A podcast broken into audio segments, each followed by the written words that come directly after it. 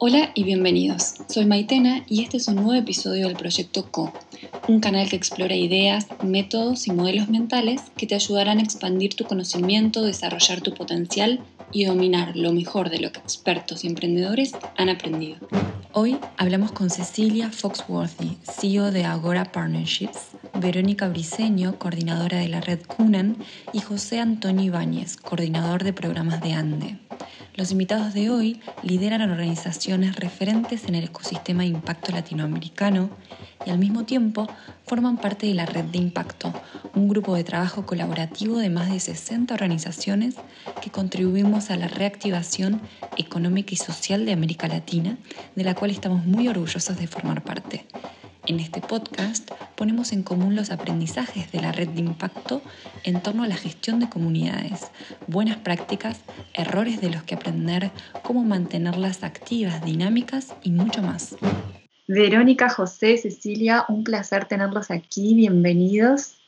¿Qué tal? ¿Qué tal? Un gusto estar aquí. Gracias por tenernos, Maite. Gracias, Gracias Maite, por la invitación. Gracias a ustedes. Actualmente se escucha hablar muchísimo acerca de comunidades. ¿Qué es para ustedes una comunidad y cómo podríamos diferenciarla de una comunidad de impacto?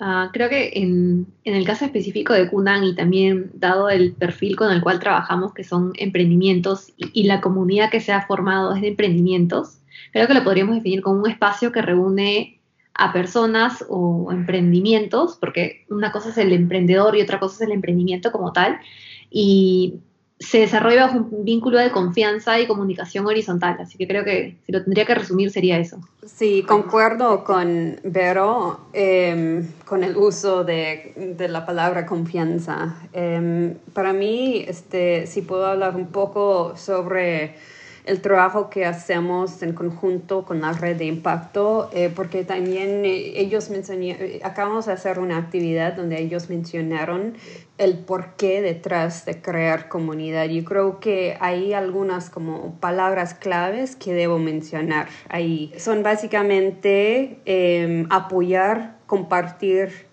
y aprender, incluso salvar, de hecho. Entonces yo creo que es, eh, es un, asunto de crear como un espacio, como ver, eh, Vero dice, de confianza, pero también de honestidad y de, o sea, un espacio donde la gente sí puede compartir y aprender.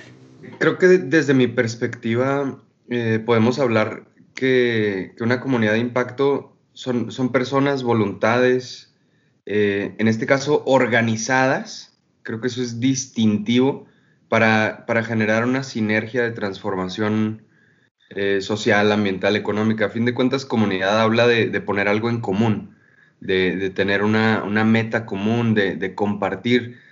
Eh, en este caso, generar impacto, pues bueno, lo que ya, ya cada, cada comunidad en este caso se ponga de objetivo, ¿verdad? Pero lo, que es distintivo, pues es que nos organicemos. Yo creo que eso es eh, fundamental para que, que se pueda generar un impacto.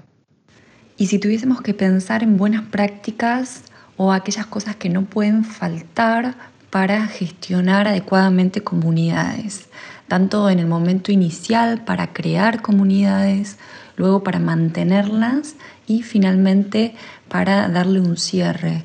¿Cuáles podrían ser estas buenas prácticas? Creo que eso es bien retador también y, creo que va bastante de la mano de lo que hemos mencionado también un poco en la primera pregunta. ¿no? O sea, creo que el, poder generar este vínculo de confianza es difícil si es de que realmente no conocemos quiénes son los que efectivamente componen la comunidad. Y, lo que menciona también José, de llegar también a este punto de, organizarnos, ¿no? O sea, definir realmente los roles, qué es lo que se va a hacer, qué es, cuáles son los objetivos como tal del espacio. Así que creo que eso es como que algo que, se tiene que, desarrollar y creo que tiene que ser una práctica que se tiene que implementar sí o sí para poder gestionar una comunidad y a eso le sumaría el que es súper importante manejar una comunicación horizontal entre todos los miembros y también identificar de qué forma es de que cada uno va a agregar valor a la comunidad y qué valor también se agrega hacia mí como organización. Así que creo que ese es un factor súper importante también. Fíjate qué curioso que, que, menciones eso, Verónica, porque eh, precisamente uno de los tres puntos que, que yo había pensado, eh, de hecho, desde la experiencia de, de, Ande, pues, eh, el segundo es tal cual lo dijiste, ¿no? O sea, es el valor para los miembros. O sea, que, que las organizaciones que componen, en este caso te hablo de la red Aspen de Emprendedores para el Desarrollo, que, que ellos tengan una sensación de que están ganando algo al, al, pertenecer a la red. Y a fin de cuentas si han pertenecido y han además recomendado y atraído a otras organizaciones es porque consideran que están obteniendo contactos, aprendizaje, clientes, en fin, algo que los esté... Yo, en primer lugar, lo, lo, que yo te puedo hablar desde la experiencia de, de nuestra red que tiene 12 años ya operando, es que, eh, que lo central es tener una buena tesis de transformación o una buena propuesta. O sea, ahora sí que, lo, que nos, lo que nos une y en lo que creemos. Que para el caso de Ande es la apuesta por las PEC, por las pequeñas empresas en crecimiento, diferente a, la pyme tradicional, que, que, se diferencia en el sentido de que de que puede crear un crecimiento económico de manera exponencial y con ello un impacto social y ambiental. Entonces, todas las organizaciones en común creemos en eso. Entonces, le metemos desde diferentes perspectivas y todas hacen cosas diferentes y a su manera, pero compartimos eso, ¿no? Y en tercer lugar, yo creo que algo característico, eh, al, menos de, nuestra red, y que creo que eh, se vuelve algo eh, pues muy bonito, es, es, es, la buena onda y, el ambiente de, colaboración amable, ¿no? O el meterle innovación, diversión, camaradería a, las relaciones para que, pues para que sea ameno, a fin de cuentas, compartir. Serían esos tres de mi parte. Esta idea de realmente saber cuáles son los intereses de los miembros y también cuál es el interés como principal de la organización que, que, está como eh, coordinando la comunidad un poco. Entonces, yo creo que eso sí es sumamente importante, tanto del lado de Agora Partnerships, la organización que yo lidero, como de parte de la red de impacto, otra organización que co-lideramos con varias otras organizaciones de apoyo empresarial de, de impacto. Yo creo que ese, ese entendimiento de, de, los intereses es sumamente importante para que podamos realmente pues atender a esos intereses. No es, no quiero decir que tenemos que cumplir con todos sus eh, pedidos o, no tenemos que solucionar a todos los eh, desafíos de todos los miembros, pero sí debemos tener como por lo menos un, punto en común, o sea, como dice José también, ¿no? O sea, una visión eh, conjunta, digamos. Entonces, eso es sumamente importante y también que hay una especie de constancia, o sea, que no, que no em, se pone... Eh, demasiado en términos de comunicación, pero que sí hay constancia, o sea, que la gente sabe que mm, si, si, no sé, si necesito ayuda, yo siempre puedo ir a tal lado para buscarlo, o sea, yo siempre puedo ponerme en contacto con este X número de gente para, para buscar apoyo. O sea, esa constancia y también transparencia, yo creo que es sumamente importante y esas dos cosas em, se tratan de comunicación horizontal, como Verónica dice también. Escuchándolo se me vino a la cabeza esta idea del intercambio de valor. Los miembros aportan y al mismo tiempo obtienen valor de esa comunidad y lo que busca cada miembro, sus intereses que lo movilizan a formar parte, pueden ser muy diversos y hasta a veces contradictorios entre unos miembros y otros. ¿Cómo se hace entonces para gestionar los diferentes intereses y no perder el foco de esa comunidad? Yo creo que es, es, una cuestión de tener esa visión en conjunto. O sea, por ejemplo, en la red de impacto, al final del día lo que buscamos es trabajar juntos para crear prosperidad inclusiva en toda América Latina. Cada quien tiene su propia manera de hacerlo, como José dice también, o sea, eh, uno puede invertir en, emprendedores de impacto, el otro puede generar ecosistemas de emprendimiento, el otro puede hacer como capacitaciones a los PECs, etcétera, etcétera. Entonces, cada quien tiene sus propias maneras de trabajar, pero todos estamos dirigidos hacia el, como la meta, eh, o sea, hacia una estrella norte, para decirlo así. Yo creo que eso sí ayuda y cada quien, o sea, cada miembro también tiene que reconocer que la comunidad en sí no va a resolver todo, ¿no? O sea, nosotros estamos acá para aprender,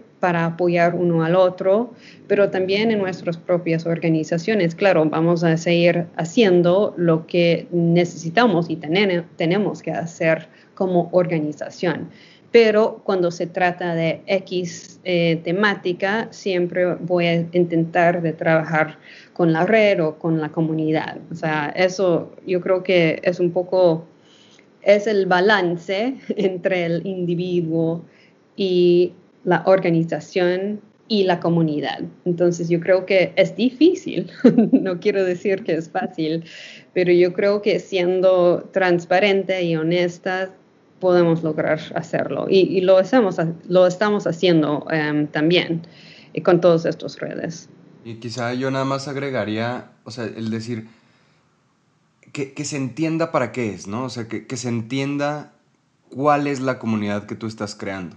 Porque además ese término es súper amplio, o sea, y, y puedes hablar de una comunidad exclusivamente de individuos, chiquita, pequeñita, o una comunidad de, organizaciones ya súper grandes, constituidas, con su trayectoria, entender para qué es tu comunidad y sobre todo ponerle reglas. O sea, en el sentido en el que tienes una identidad definida y, la logras eh, permear o compartir en, los diferentes miembros de, tu comunidad, eh, poner reglas. O sea, el, el establecer qué sí somos y qué no somos.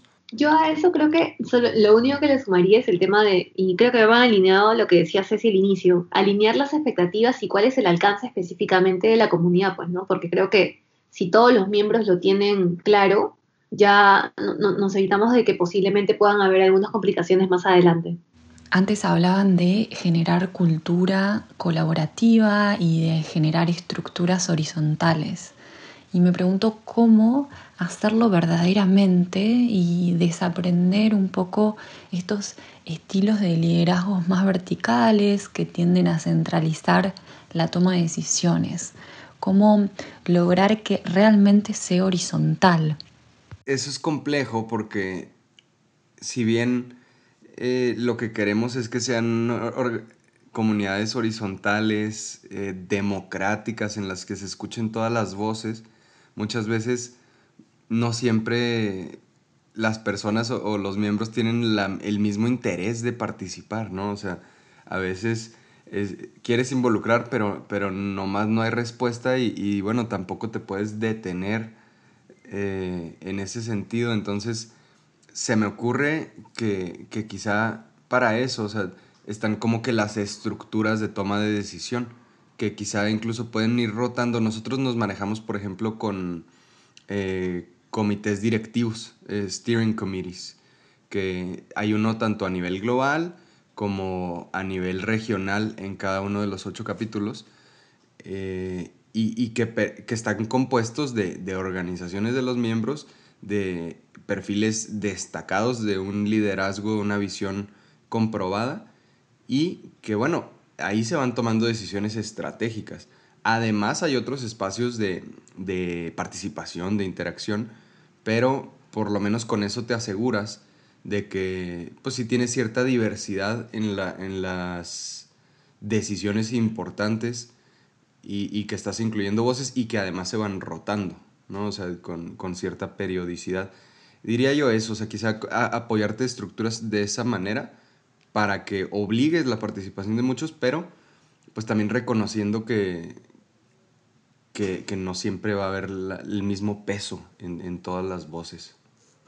y, yo creo que Maite dijiste la palabra correcta también al principio, al, momento de hacerla, hacernos la pregunta. Usaste la palabra de desaprender. Entonces, eso es un poco lo que tenemos que hacer para que este tipo de estructura funcione realmente.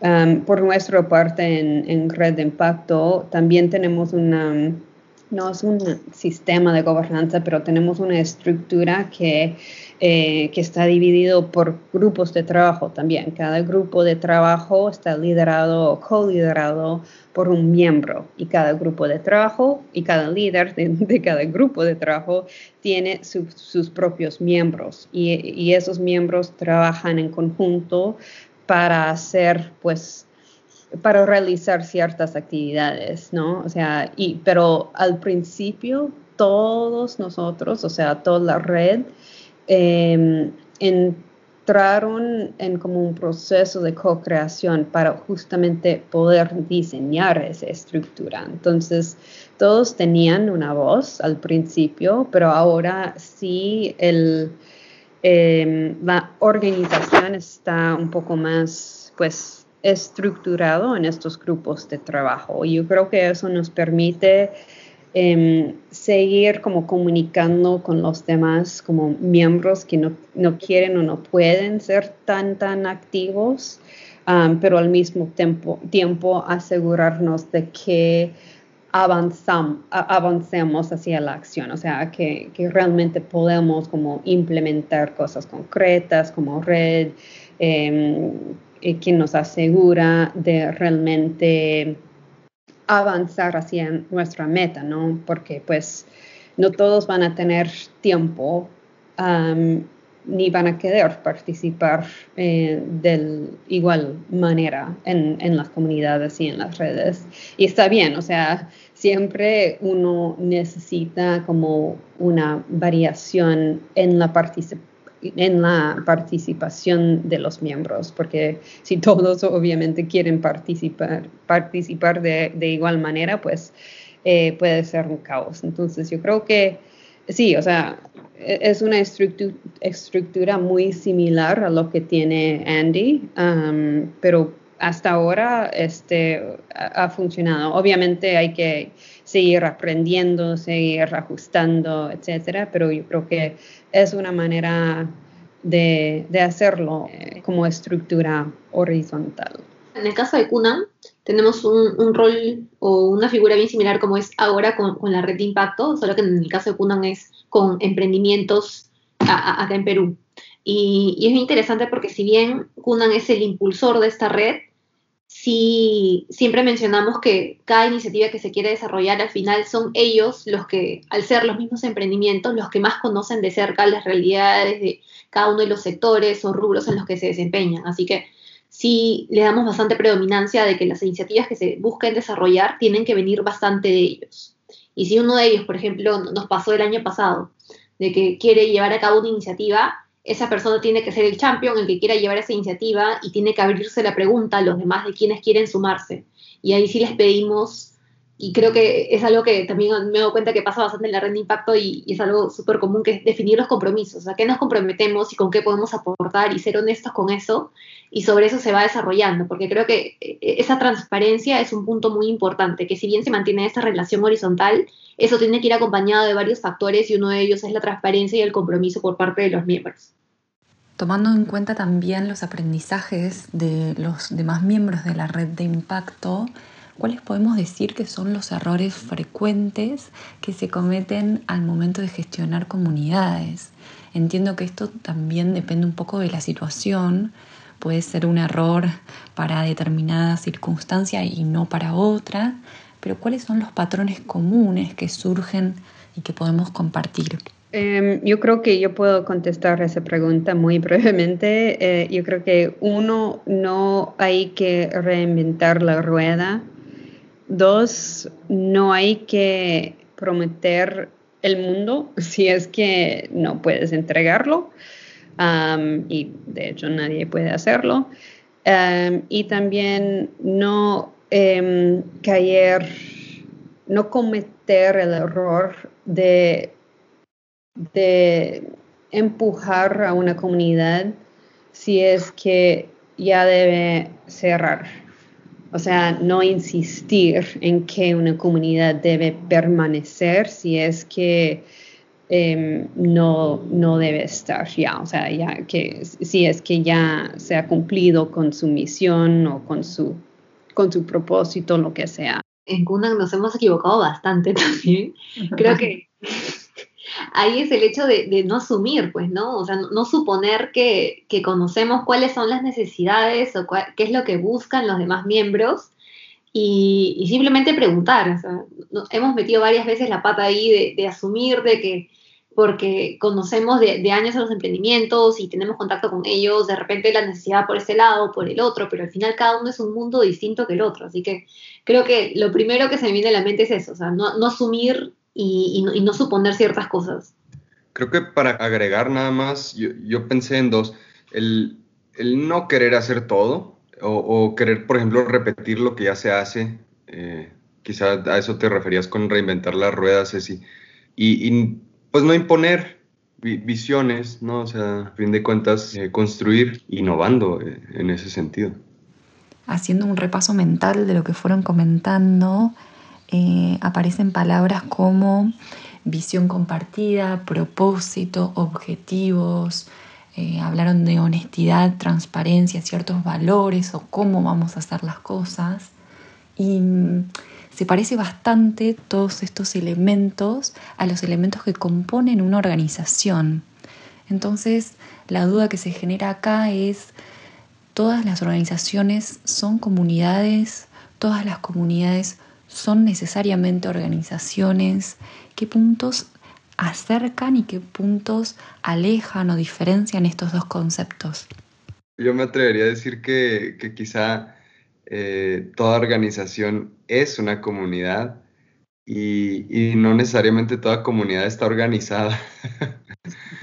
Eh, ojalá que lo estuviera, ¿no? Y, ojalá que, que además fuera una buena comunidad, toda organización, porque porque que seas comunidad no significa que, esa comunidad se lleve bien o que funcione, pero, pero bueno, eh, para eso hay que eh, fomentarlo y procurarlo con otro tipo de, cosas más invisibles, como el trato, como la representación, dar voz. Sí, y, yo creo que estoy de acuerdo con eso, con lo que dice José en, en cuanto cada organización debe o puede ser una comunidad, que sea malo o bueno, em, pero yo no creo que cada comunidad tiene que ser una organización, porque por ejemplo hay muchas comunidades eh, personales y esos no son organizaciones. Hay muchas comunidades incluso de cultura o de identidad. O sea, e-, ellos, e-, ellos no son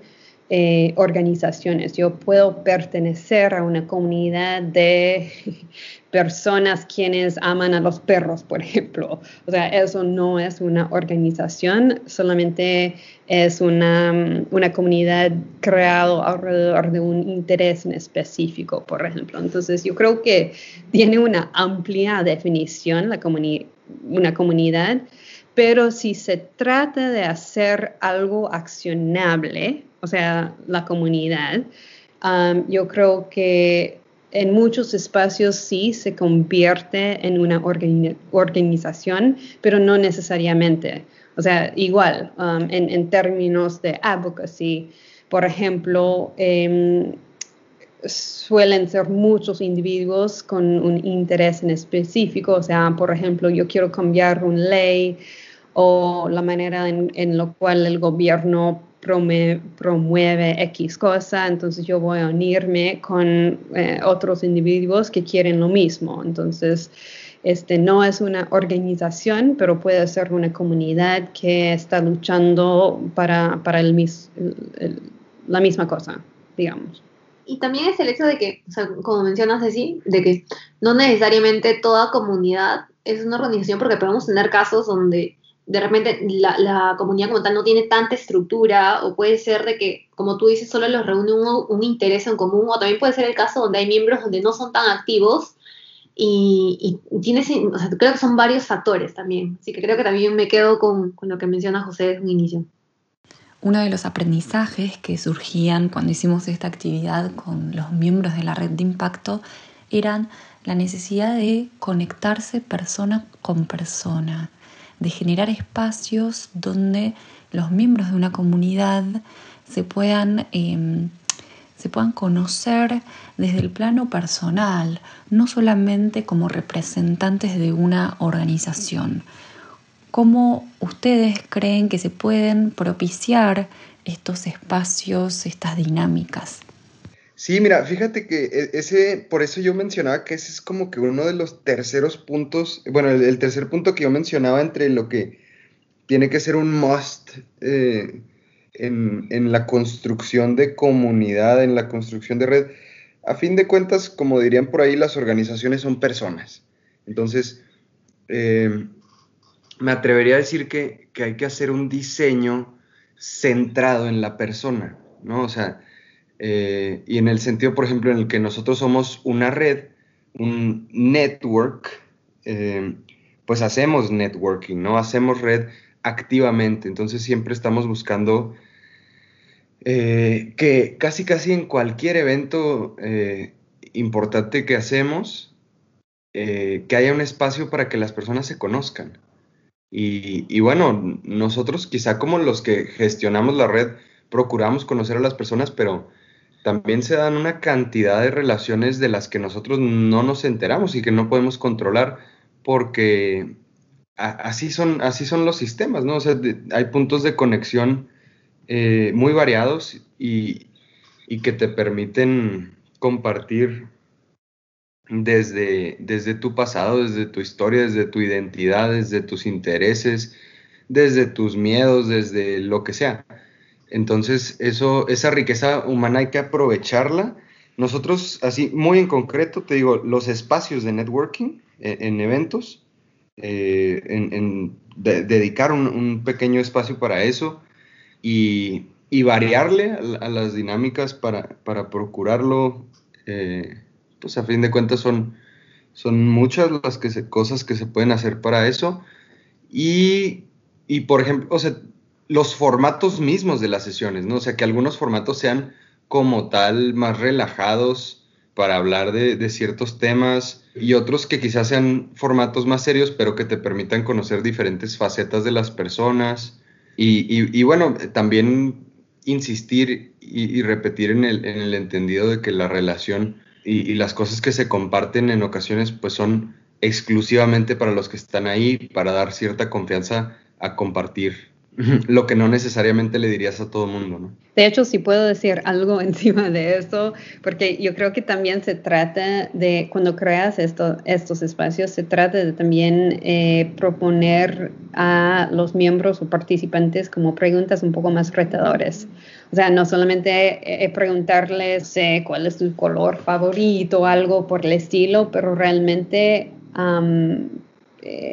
como preguntarles preguntas que les obligan de alguna manera a ser más, para que sean más abiertos, ¿no? Uno al otro, para que vayamos a la profundidad, si puedo decirlo así, eh, directamente, o sea, sin, sin, sin tener que tener estos pláticas un poco más cotidianos, ¿no? Yo creo que eso sí puede ser, o puede ser un riesgo, o puede ser algo que sirve para realmente generar esas conexiones personales. Hay un rol que mm, cada vez se escucha más y es el de facilitador de comunidades, como aquella persona que se encarga de dinamizarla, de mm, estar ahí para velar porque esa comunidad eh, se mantenga viva de alguna manera. les consulto en su opinión ¿hasta qué punto creen que es necesario intervenir, es decir, proactivamente eh, impulsar acciones y hasta qué punto creen que es necesario correrse o mm, dejar que esa comunidad funcione sola, de forma autónoma? Yo creo que, yo creo que los grupos humanos son, son sistemas vivos y, y son, son dignos de analizarse eh, casi casi como tal. Y es bien curioso cómo en ocasiones ciertos grupos tienen afinidad y, funcionan por sí mismos y ya solo requieren que, que más o menos encauces, que más o menos eh, dirijas poquito, pero, pero que ya traen el dinamismo, ¿no? Yo creo que eso quizá pueda suceder, por ejemplo, entre cosas así como, como de, gustos compartidos, o sea, como, como mencionabas, Ceci, o sea, de que no necesariamente quieres crear un impacto, o sea, cuando son amigos, cuando son de un equipo de, deportes o lo que sea, caray, o sea, muchas veces hay, hay una, una interacción diferente ahí. Eh, quizá ya cuando son más orientadas al trabajo, eh, sí se necesita en muchas ocasiones, al menos en mi experiencia, eh, facilitar, incentivar, promover, dirigir esa acción colectiva, porque muchas veces pues el tiempo nomás no da, o sea, de tantas cosas que están haciendo las personas, necesitas sí priorizar, sí eh, organizar, porque si no, no se va a llegar a nada. Y eso es de las cosas más desgastantes, horrible. O sea, el, tener la sensación de, ay, no, no estamos logrando nada, horrible. Entonces, sí necesitas alguien que, te ayude a ir alcanzando tus primeros logros, y no alguien necesariamente, sino igual y varios, pero ese, ese rol sí, sí es fundamental obviamente, como insisto, van a haber muchas cosas de las que uno no controle y, eso queremos, ¿no? A fin de cuentas. O sea, que, que tenga vida y que, y que viva sin necesariamente depender de que, de que la mantengan. Pero, pero sí creo que es una cuestión de desarrollo por etapas, poco a poco. Sí, yo creo que este rol de facilitadora es sumamente importante y muchas comunidades lo requieren. O sea, eso es la realidad, ¿no? Y no hay nada malo en eso. O sea, al final del día, las comunidades que son organizaciones, pues necesariamente van a necesitar un organismo que dirija un poco las actividades, las conexiones, las conversaciones incluso. Entonces yo creo que es un rol sumamente importante. Al mismo tiempo, si eres una facilitadora que ha intentado impulsar una comunidad hacia la acción por, por ejemplo, por dos, tres, cuatro años sin tener como, sin realmente poder eh, generar acción o conversaciones fructíferos dentro de la comunidad, pues quizás es hora de o em, como pivotear o eh, cerrar la comunidad. O sea, eso es parte de ser una facilitadora buena, o sea, saber cuándo es tiempo cerrarlo, cuando no es yo creo que una comunidad debe cerrarse si es que ya no es útil, básicamente. O sea, pero la cuestión es si los miembros deben decidir eso o si los em, facilitadores, organizadores deben decirlo. O sea, yo no podré contestar esa pregunta, pero yo creo que es, es, difícil y yo creo que cada caso tiene una respuesta distinta. En nuestro caso, un poco, me acuerdo que hace unos años conversábamos de eso y, y lo que decíamos era de que, o sea, en un mundo ideal, Kunan no debería existir. ¿Y por qué lo decíamos? Porque, o sea, Kunan básicamente tiene ese rol de poder articular a todos los actores del ecosistema, sector privado, público, academia, sociedad civil, con el emprendimiento social. Así que básicamente decíamos, ok, que, en, un, mundo ideal realmente debería ser donde estos dos mundos conversen de manera directa y no necesiten de, un intermediario para poder generar este tipo de articulaciones. Y nos da mucho orgullo realmente ver, o, nos da bastante alegría ver cómo es de que este tipo de alianzas o, interacciones o relaciones entre ambos actores cada vez se van dando de manera más orgánica y sin la necesidad de, de una organización como Kunan que les está impulsando. Y, creo que esa es parte de lo que se busca, pues, ¿no? O sea, de que esa comunicación se dé de, manera más, más cercana y sean no dos mundos tan lejanos, sino vean de que hay una gran posibilidad de desarrollar sinergias y valor en conjunto. Y, cada vez se va dando y creo que es, es parte de, pues, ¿no? O sea, ver, ese tipo de resultados. Cecilia, Vero, José Antonio, mil gracias por todo lo compartido, un placer contar con ustedes y escuchar tantos aprendizajes tan interesantes. Gracias, Maite, por haberme invitado. No, muchísimas gracias, Maite, de vuelta por la invitación. Bueno, Maite, bye bye. Este es el proyecto CO de Efecto Colibrí.